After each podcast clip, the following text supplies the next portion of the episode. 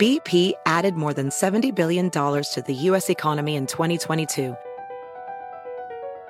Investments like acquiring America's largest biogas producer, Archaea Energy, and starting up new infrastructure in the Gulf of Mexico. It's and, not or. See what doing both means for energy nationwide at bp.com slash investing in America. Every day, our world gets a little more connected, but a little further apart. But then, there are moments that remind us to be more human. Thank you for calling Amica Insurance. Hey, uh, I was just in an accident. Don't worry, we'll get you taken care of. At Amica, we understand that looking out for each other isn't new or groundbreaking. It's human. Amica, empathy is our best policy. Friday, January 10th, and you're listening to Inquiring Minds. I'm Chris Mooney. Each week, we bring you a new, in depth exploration of the space where science, politics, and society collide. We endeavor to find out what's true, what's left to discover, and why it all matters. You can find us online at climatedesk.org. You can follow us on Twitter at Inquiring Show and on Facebook at slash Inquiring Minds Podcast. So, you might have noticed that for the first time, I don't have my essential co host, Indre Viskontas, here with me. As Indre told you on a recent show, she was then about to have a baby on Saturday. That happened. She had a healthy baby boy. And so, not surprisingly, she's taking some time off. She'll be back with us in a little while. Congratulations to her. So, for this show, I went ahead and did it just me, and I talked with Deborah Blum. She's a science writer who I've known for a long time and whose wonderful best selling book, The Poisoner's Handbook Murder and the Birth of Forensic Medicine in Jazz Age New York, was just turned into a film by PBS. The book tells the story of Charles Norris and Alexander Gettler, a forensic medicine duo who came into a situation in New York in the early 1920s where really you could poison people with impunity and not get caught. And these two pioneering forensic scientists did something about that. And here's a clip from our interview uh, in which Deb Blum describes and tells us a little bit about her protagonists and what they did. What they did is they said, This it does not work. We cannot let science just sit here and say, we have no tools, we have no way to catch this, we have no way to protect people. We're going to turn that around. And that's really what they did. So we had a wide ranging discussion about the science of poisoning, both malicious and also environmental poisoning. So that will be our interview today. But before that, I want to get into some science happenings in the news. In much of the United States this week, it was beyond freezing. And naturally, this led to all kinds of discussion about climate change, including plenty of knee jerk dismissals of the idea that climate change is happening based on the weather outside. And incidentally, this is just a terribly terribly weak argument and bad way of thinking about the climate issue.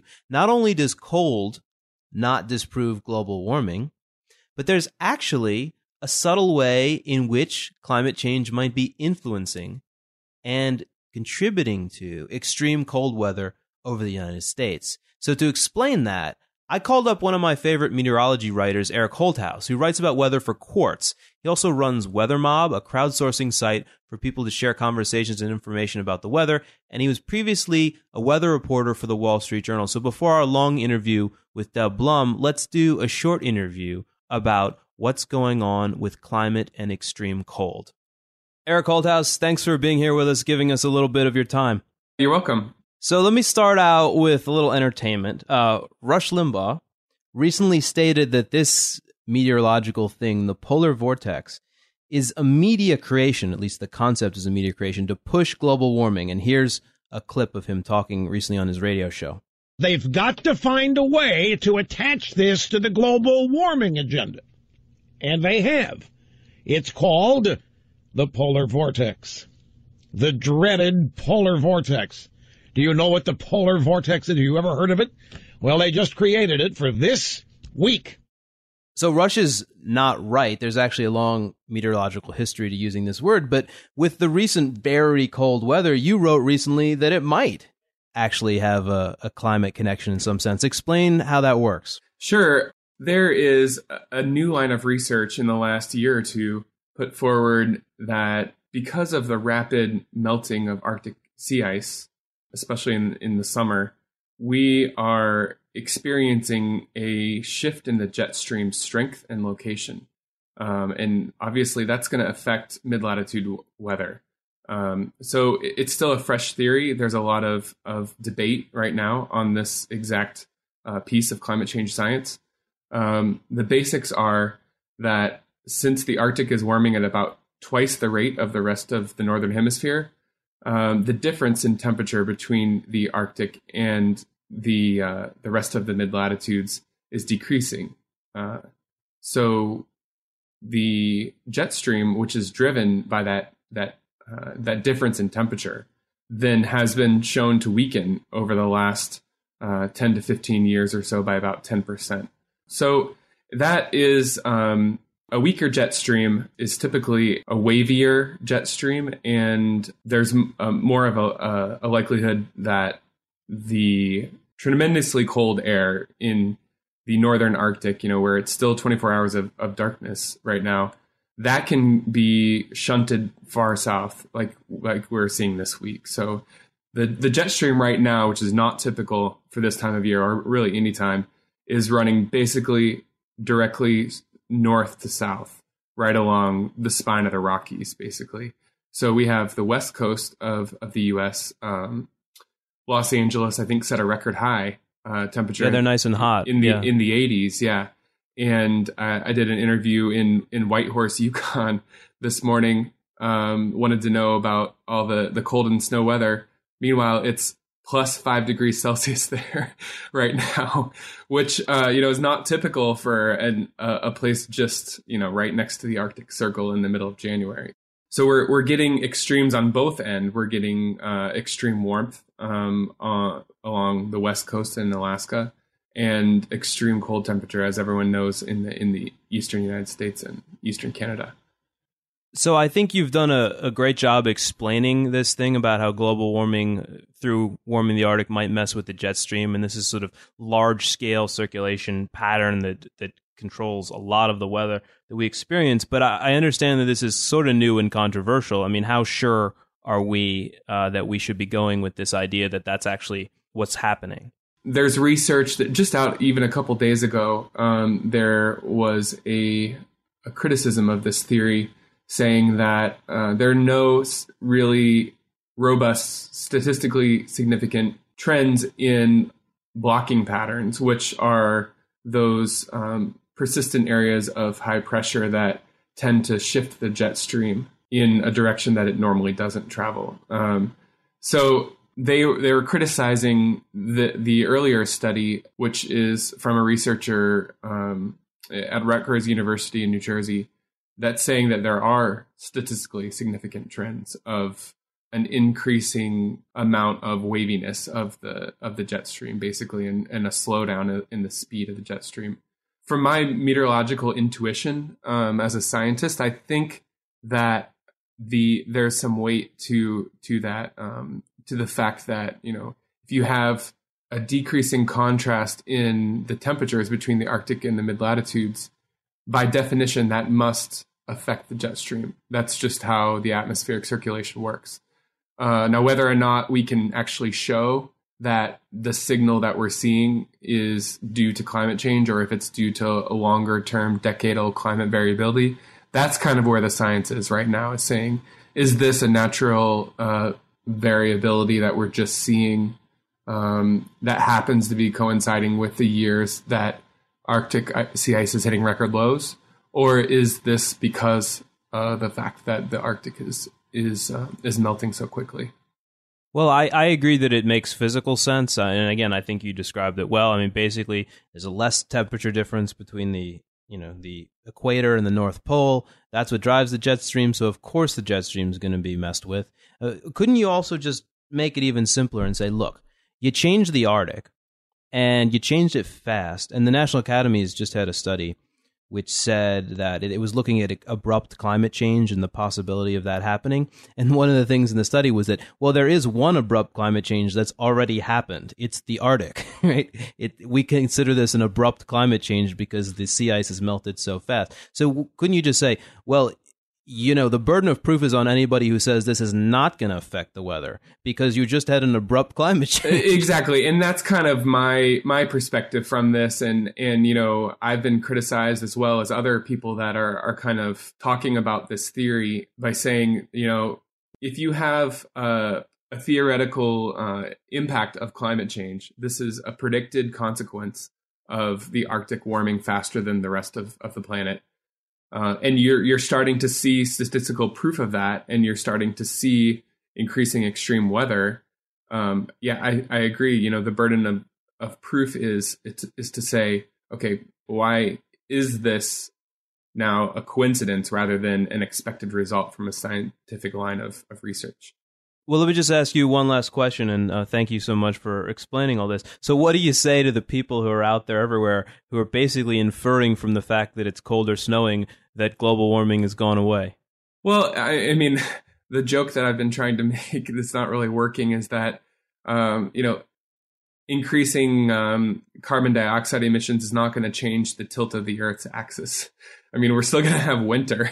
It, it, we're still going to have a, a, large period of, of of months of the of the year where um, the Arctic doesn't get any sunlight. That's going to cool it down.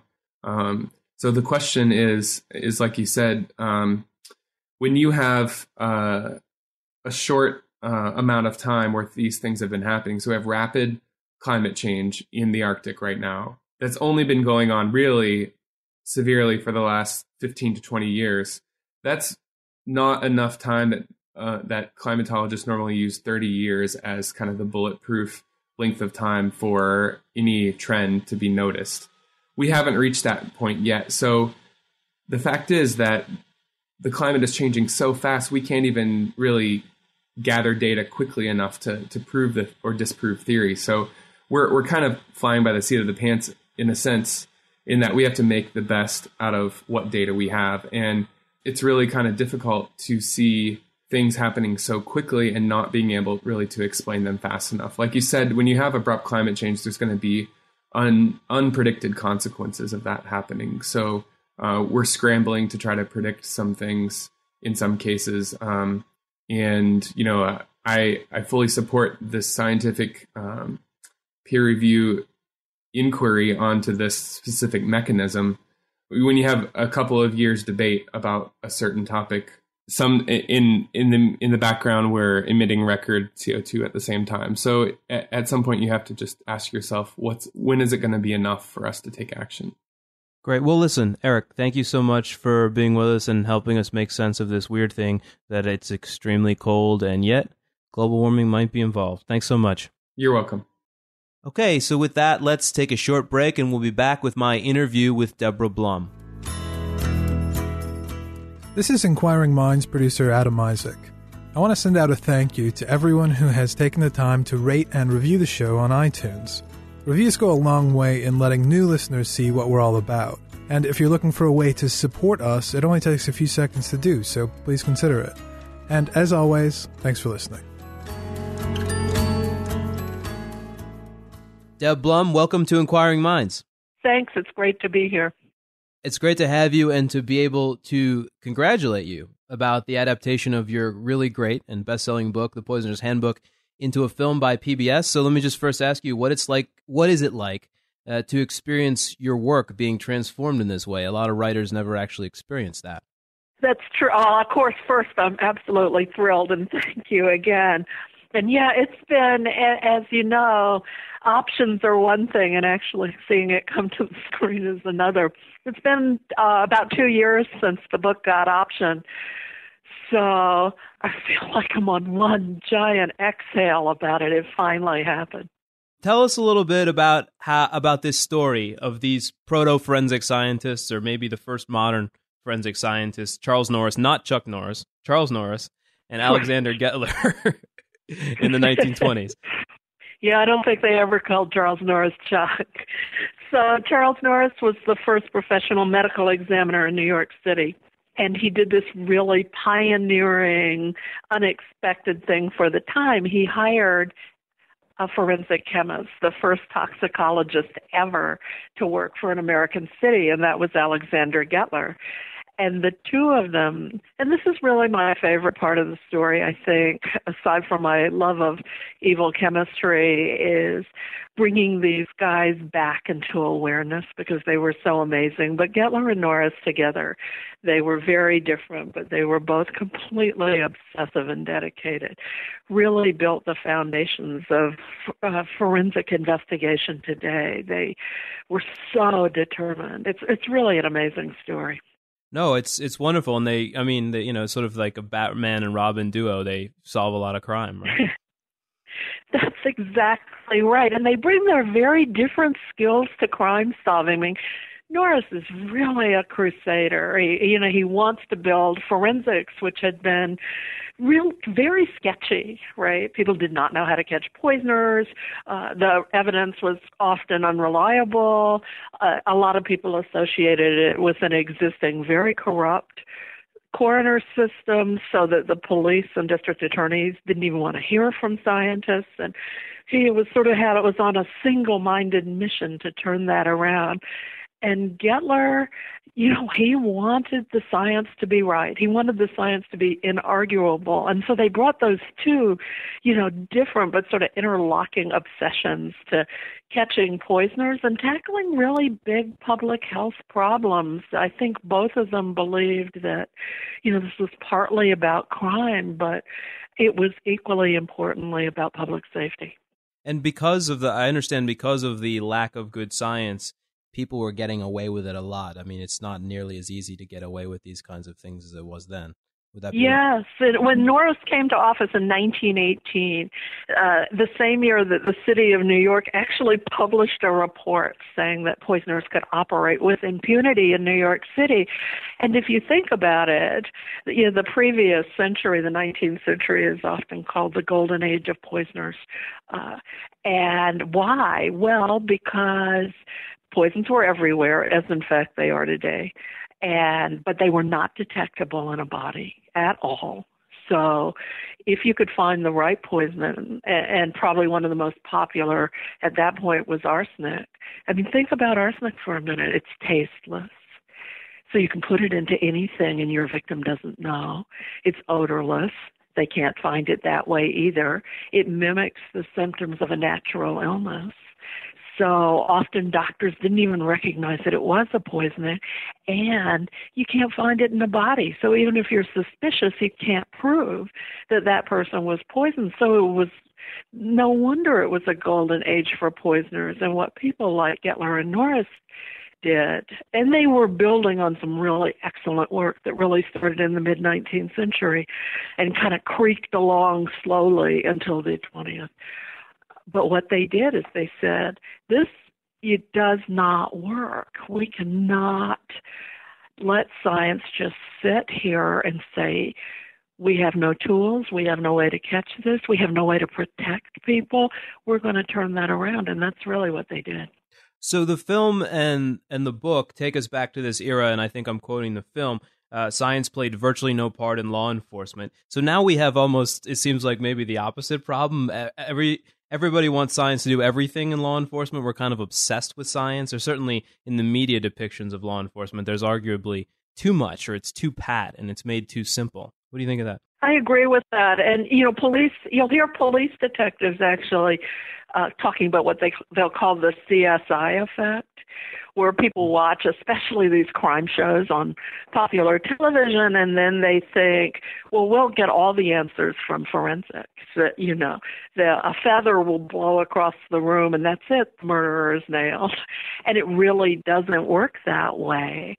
Uh, you know, it can answer uh, good science, even really good science is answer some questions, but they fit into this complicated puzzle that detectives have to put together.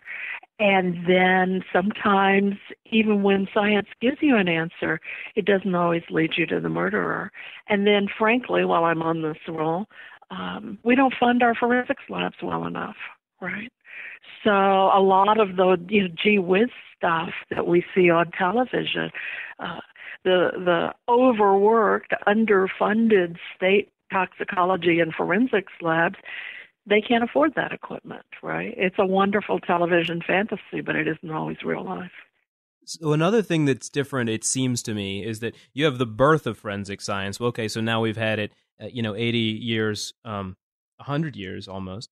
What they didn't have then, I would imagine, is forensic pseudoscience. Uh, we had plenty of time to develop that, and so you actually get a lot of serious uh, charges from people like the national academies that a lot of the forensic techniques out there don't actually work, and people are going around using them, but they haven't validated them properly. Right. I mean, when they are overstated, so there's been criticisms of forensics methods. There's been certainly some scandals, modern scandals in uh, forensic laboratories. And this, again, I think for me goes back to the really underfunded, overworked state of these laboratories in which uh, you know you've had the occasional real bad actor in a forensics lab who just makes up the results or fudges the results because they can't keep up and they don't want to admit it. Um, so you know you also have that kind of problem. I, I think Frontline actually looked at some of those problems in forensic labs as well. Whereas my story, it, you know, because I'm writing about these two phenomenally focused have to make this work kind of guys. That was not so much a problem, right? There was no let's make it up. They were trying to correct decades of making it up. But they were doing something, I think, going back for a minute here, they they became so credible. People complained about it, right? They built the science. There were actually defense attorneys by the 1930s who would say, uh, when Alexander Gettler testifies in a courtroom, it doesn't matter what we do because everyone believes him. So you started seeing sort of the leading edge of that too much faith in this. Uh, you know, even in their lifetime, they had turned this around. One aspect of the book that we, we didn't talk about yet that um, I think really adds depth and it also goes some way towards redefining what you might think of as poison is its treatment of what's going on with the whole alcohol situation during the same same era, which is prohibition, and people are drinking a poison, uh, methanol, right? Because they can't get ethanol because it's um, because of prohibition. So tell us a little bit about that too. Right. Well, both Gettler and Norris fought prohibition from the beginning, and their early point was um, people are going to keep drinking, which was exactly what happened. And if they can't get ethanol, and ethanol is the form of alcohol that is in all the liquor, legal liquor, right, that we consume today, wine, beer, cocktails, whatever, um, then they're going to make their own. And the risk when you make your own is that you get a much more poisonous form of alcohol called methanol um, or wood alcohol. And the big difference, I actually love this, is that we metabolize ethanol pretty well. People still die of ethanol overdoses, right? We've all heard of them, but for the most part, our bodies can process that pretty well into and break it down into harmless ingredients like water and carbon dioxide. We can't do that with methanol. Our bodies actually metabolize it to two fairly formidable poisons, formaldehyde and formalin formic acid, and so we just stew in this you know, sort of growing amount of poison in the body. So people did do that. People, you know, they wanted to drink. They didn't have, you know, golden waves of grain to distill, so they distilled their furniture. And you start seeing almost from the beginning of Prohibition this wave of alcohol related poisonings. They drank industrial alcohol, they drank fuel alcohol, they drank sterno, right? You name it, people were still drinking. And as the government, and this was something that I wrote about in the book, which was really important to me as the government realized that people were still drinking and that law enforcement wasn't working, they started to develop poisons to make industrial alcohol, which was being stolen by bootleggers and redistilled, ever more poisonous, thinking, oh, people won't drink this because it's too poisonous. People won't drink this. But they did. Yeah, they didn't know. It wasn't labeled. And so you got this wave. I mean, thousands and thousands of people were killed by this government poisoning of alcohol. Wow. Um, I, I'm tempted to make an make reference to what has just happened in Colorado with the legalization of pot. I mean, you, you have to think sometimes that uh, you know if people are going to do this stuff anyway, uh, then by trying to stop them from doing it, you're in effect creating a system in which it might end up being more dangerous. Maybe that's true for a lot of things. I think that's exactly right, Chris. And I also think when you see yourself as holding the high moral ground, that's actually often a dangerous position from which to make decisions, right? I, I I'm more moral than you. I'm more right than you. I'm more righteous than you. The ends justify the means in my moral crusade, right? And you certainly have seen that uh, and a lot of other complicated factors in the war on drugs. And you probably remember, boy, I'm thinking it was late 60s, early 70s. The U.S. government sprayed marijuana crops in Mexico with paraquat, which was a, you know, fairly poisonous herbicide, and so that people were smoking poisoned marijuana. You know, it's not the first. That this may, was the first time that I was able to document the government doing this, but it certainly wasn't the last. Wow, I didn't know idea there was that close of an analogy.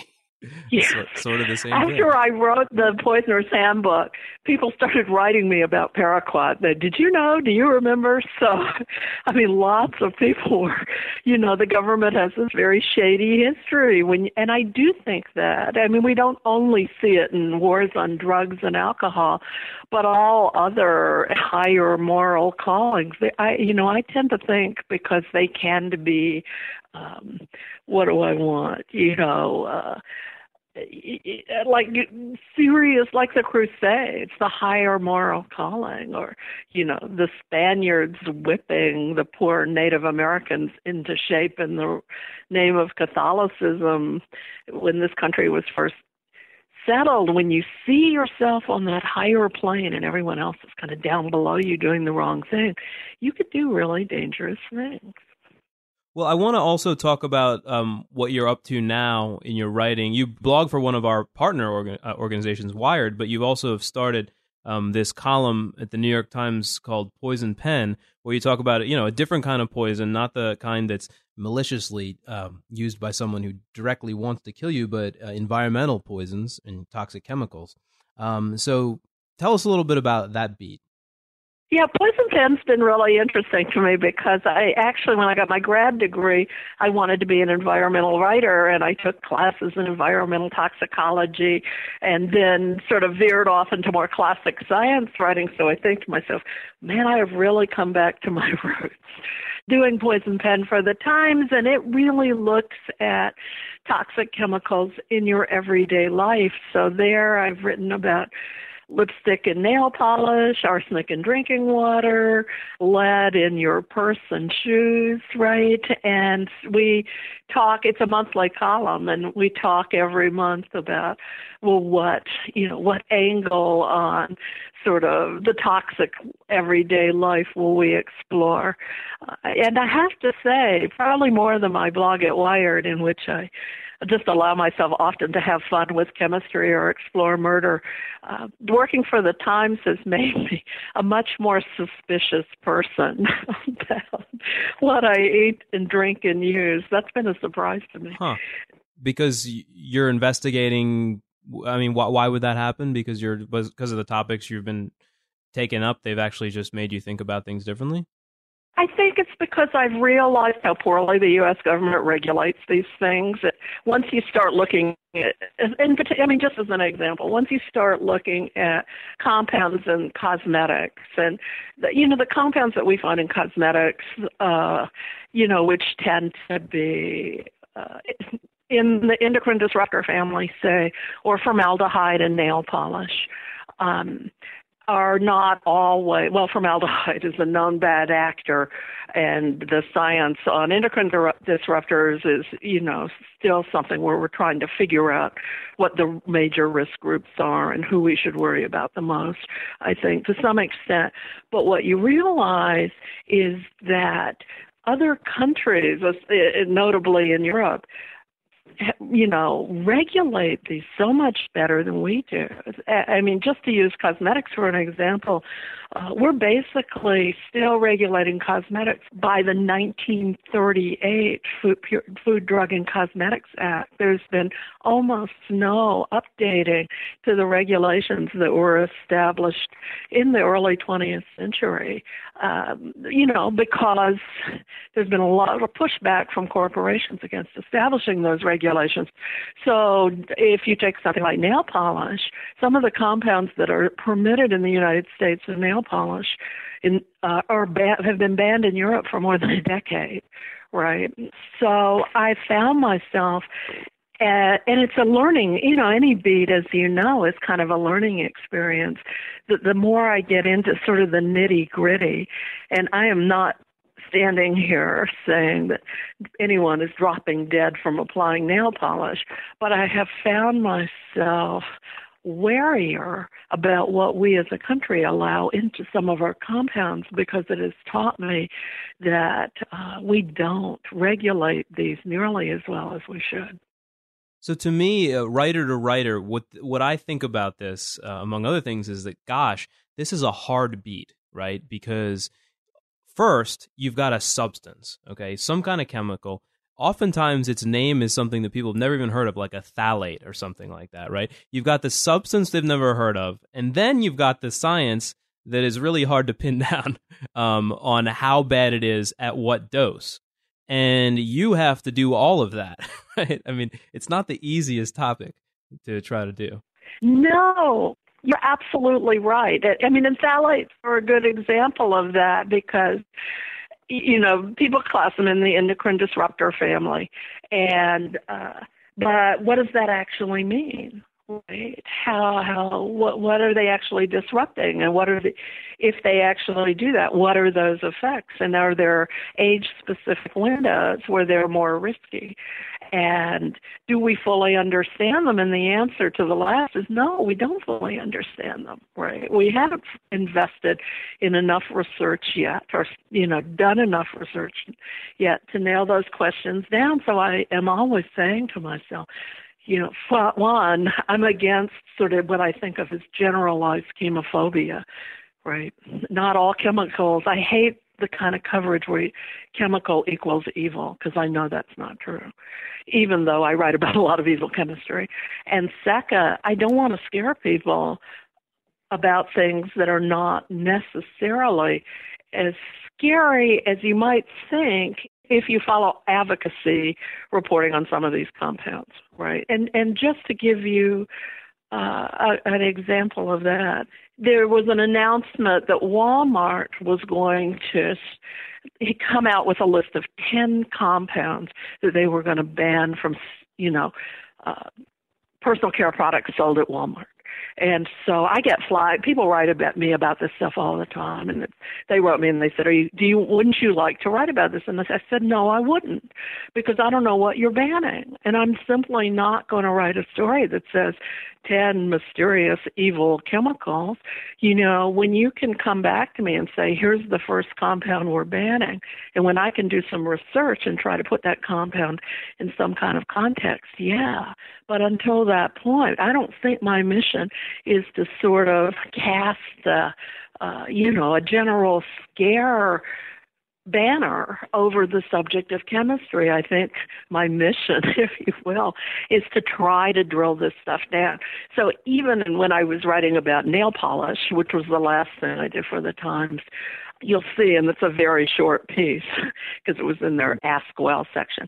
You'll see, I'll say, well, here's the risk group, right? You know, the the concern is really for young children, people who suck on their fingernails, um, uh, pregnant women. We're not talking about everyone uh, be freaking out about nail polish. Here's what we think are the risk groups, and I always try to get that in there because I think that's really important.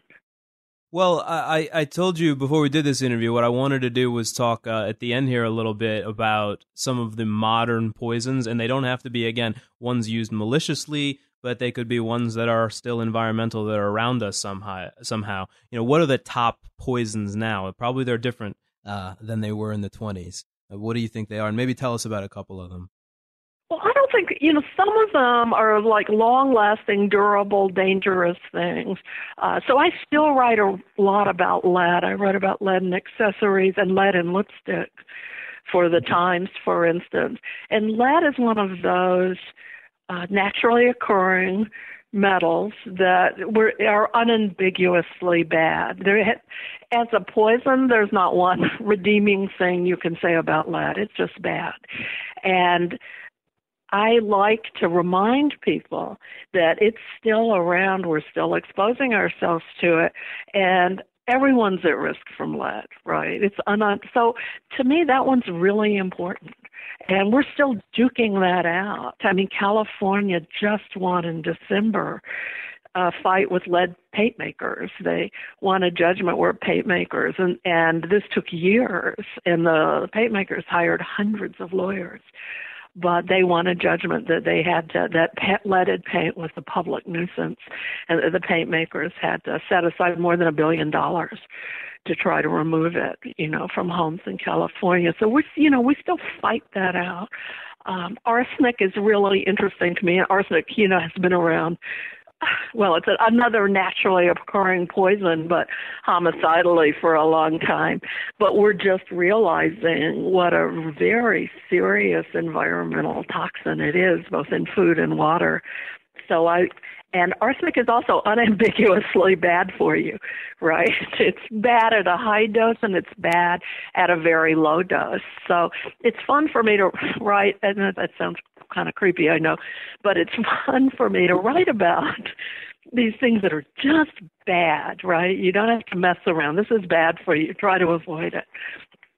Carbon monoxide, which, you know, I do Google alerts on poison and poisoning, and I there are some days where my dose of 10 news stories about people made sick or dead are all carbon monoxide, especially in the winter, especially after a big storm or in cold temperatures, right? Because people uh, are running their generators if their power fails or their furnace leaks or you know all these other crazy things that happen so all of those guys, you know, have been around for a long time, and and they're a reminder that we are smarter than we were about poisonous things in the days of Gettler and Norris, but we're not as smart as we should be.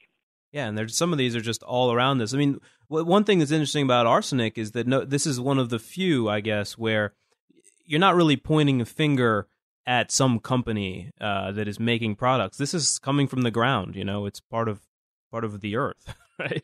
That's exactly right. I mean, there are there's some evidence, especially in produce imported from China, that they are still using some of the old lead arsenate pesticides.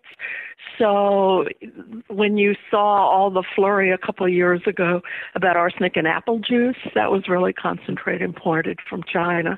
So you do get some of that, but mostly it's naturally occurring arsenic. It's uh, you know, we're kind of stuck with it. So the question is, are there ways to protect yourself against it, right? Should we? Are there ways to farm differently so plants, rice being one of my favorite, doesn't take it up from the soil in quite the same way? And uh, and and and that's an important part of the story too. Not just oh this is bad, but oh what can we do to be smart in the ways we protect ourselves. Tell us about a couple of the other ones that I think are used by people who uh, want to do something ill. Uh, so there's ethylene glycol, ricin, and polonium uh, 210. Yes. So now we get sort of into evil homicidal territory to some right. extent, which it's is so much fun, like most you said. fun. yeah. So ethylene glycol is the primary constituent in antifreeze, and it's actually number one of the number one homicidal poisons in the United States. Um, well, so why? Again, what makes a good poison? It's easy to get, right? It's not like we are out there cooking up some new weird poisons. We tend to rely on the ones that we can just get.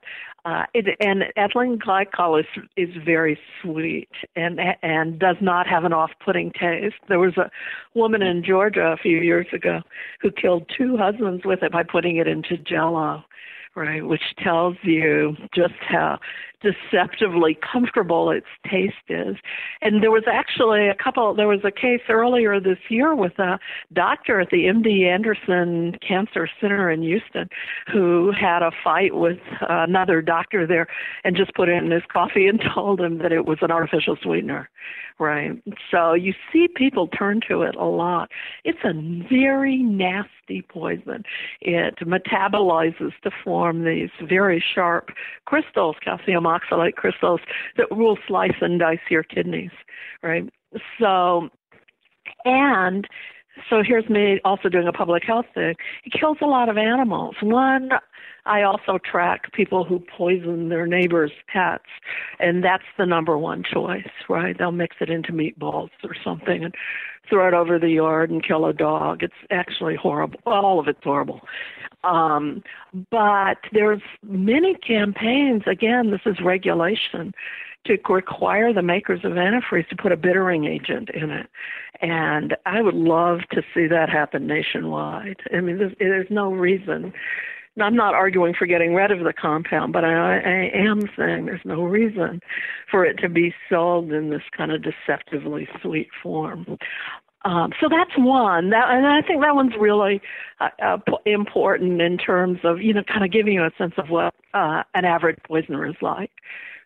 Right. They're looking around for something that's easy, doesn't necessarily leave a, a fingerprint in that no one says, oh, how suspicious you had to buy antifreeze, right? Now, every time you see someone buy antifreeze, you're going, huh. Um, so that's one, that's one good example of that, I guess. Um, polonium 210 is interesting because it's just been very much in the news. You prob, you know, it's a radioactive element related to it's actually in the uranium decay chain, but it's super active in the fact that it just spits radiation. It decays much faster and it's much more active than uranium. And it, it kind of rose to public uh, view in the mid, about 2006, I think, when Russia. Uh, Russia sent some assassins to London to kill a dissident, Alexander Litvinenko. And then um, there was a whole kerfluffle for about the last year in which uh, Al Jazeera was running a campaign suggesting that Yasser Arafat was also killed by polonium 210. And I actually wrote about this for almost a year on and off on my blog. It was a wonderful opportunity for a poison writer because I was skeptical, which is always fun. And, but it allowed me to talk a lot about radioactive poisons and it really allowed me to look at the forensics. How do you detect a poison that burns itself out so quickly, right? Does this even make sense? Why would you use this? And so it's just really fun to look at that. And then I looked at uh, the fact that polonium 210, if, if you're worried about your own exposure, uh, the highest exposure you can get in the United States is from smoking tobacco. Um, and there's all kinds of really interesting research about the fa- about why the that particular element ends up in tobacco leaves and what the exposure is. So I wrote about that too, and that was fun. Well, I don't think most people know uh, all this stuff, and I think that they're going to be fascinated by it. So maybe this is why writing about poison just, you know, it's a story that you get to keep on telling. You know, I think it says a lot about who we are in both the, you know, it, it looks at the darkest part of who we are because poisoners are, you know, so creepy and cold and calculating and but it also looks at the best that we are in a lot of ways because most of us are surrounded by really these really bad things. And we don't try to harm people with them. Most of us work to try to protect people. Most of us really want i think to see our chemical world be one that makes people safer. And so you know it's a really interesting way to explore our history and who we are well, I think you've you've done it wonderfully, and people can read the book and they can check out the film. We'll tell them how to get that uh, later on in the show. So, thank you so much for being with us on Inquiring Minds. Thanks so much, Chris. I really always enjoy being on your smart show.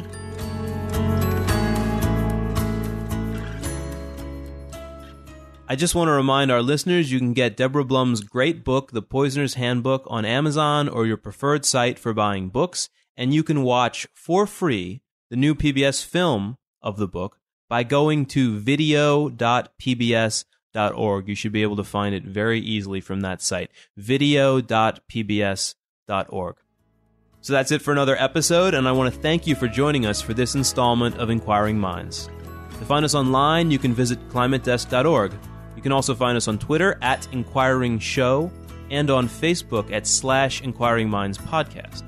Inquiring Minds is produced by Adam Isaak in cooperation with the Climate Desk, a journalistic collaboration that includes The Atlantic, the Center for Investigative Reporting, The Guardian, Grist, Mother Jones, Slate, Wired, and The Huffington Post. Our music is provided by award winning producer Rian Sheehan. I'm your host, Chris Mooney.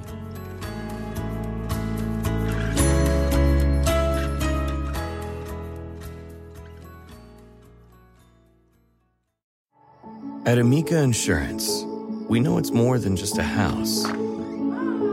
It's your home, the place that's filled with memories. The early days of figuring it out to the later years of still figuring it out. For the place you've put down roots, trust Amica Home Insurance. Amica, empathy is our best policy.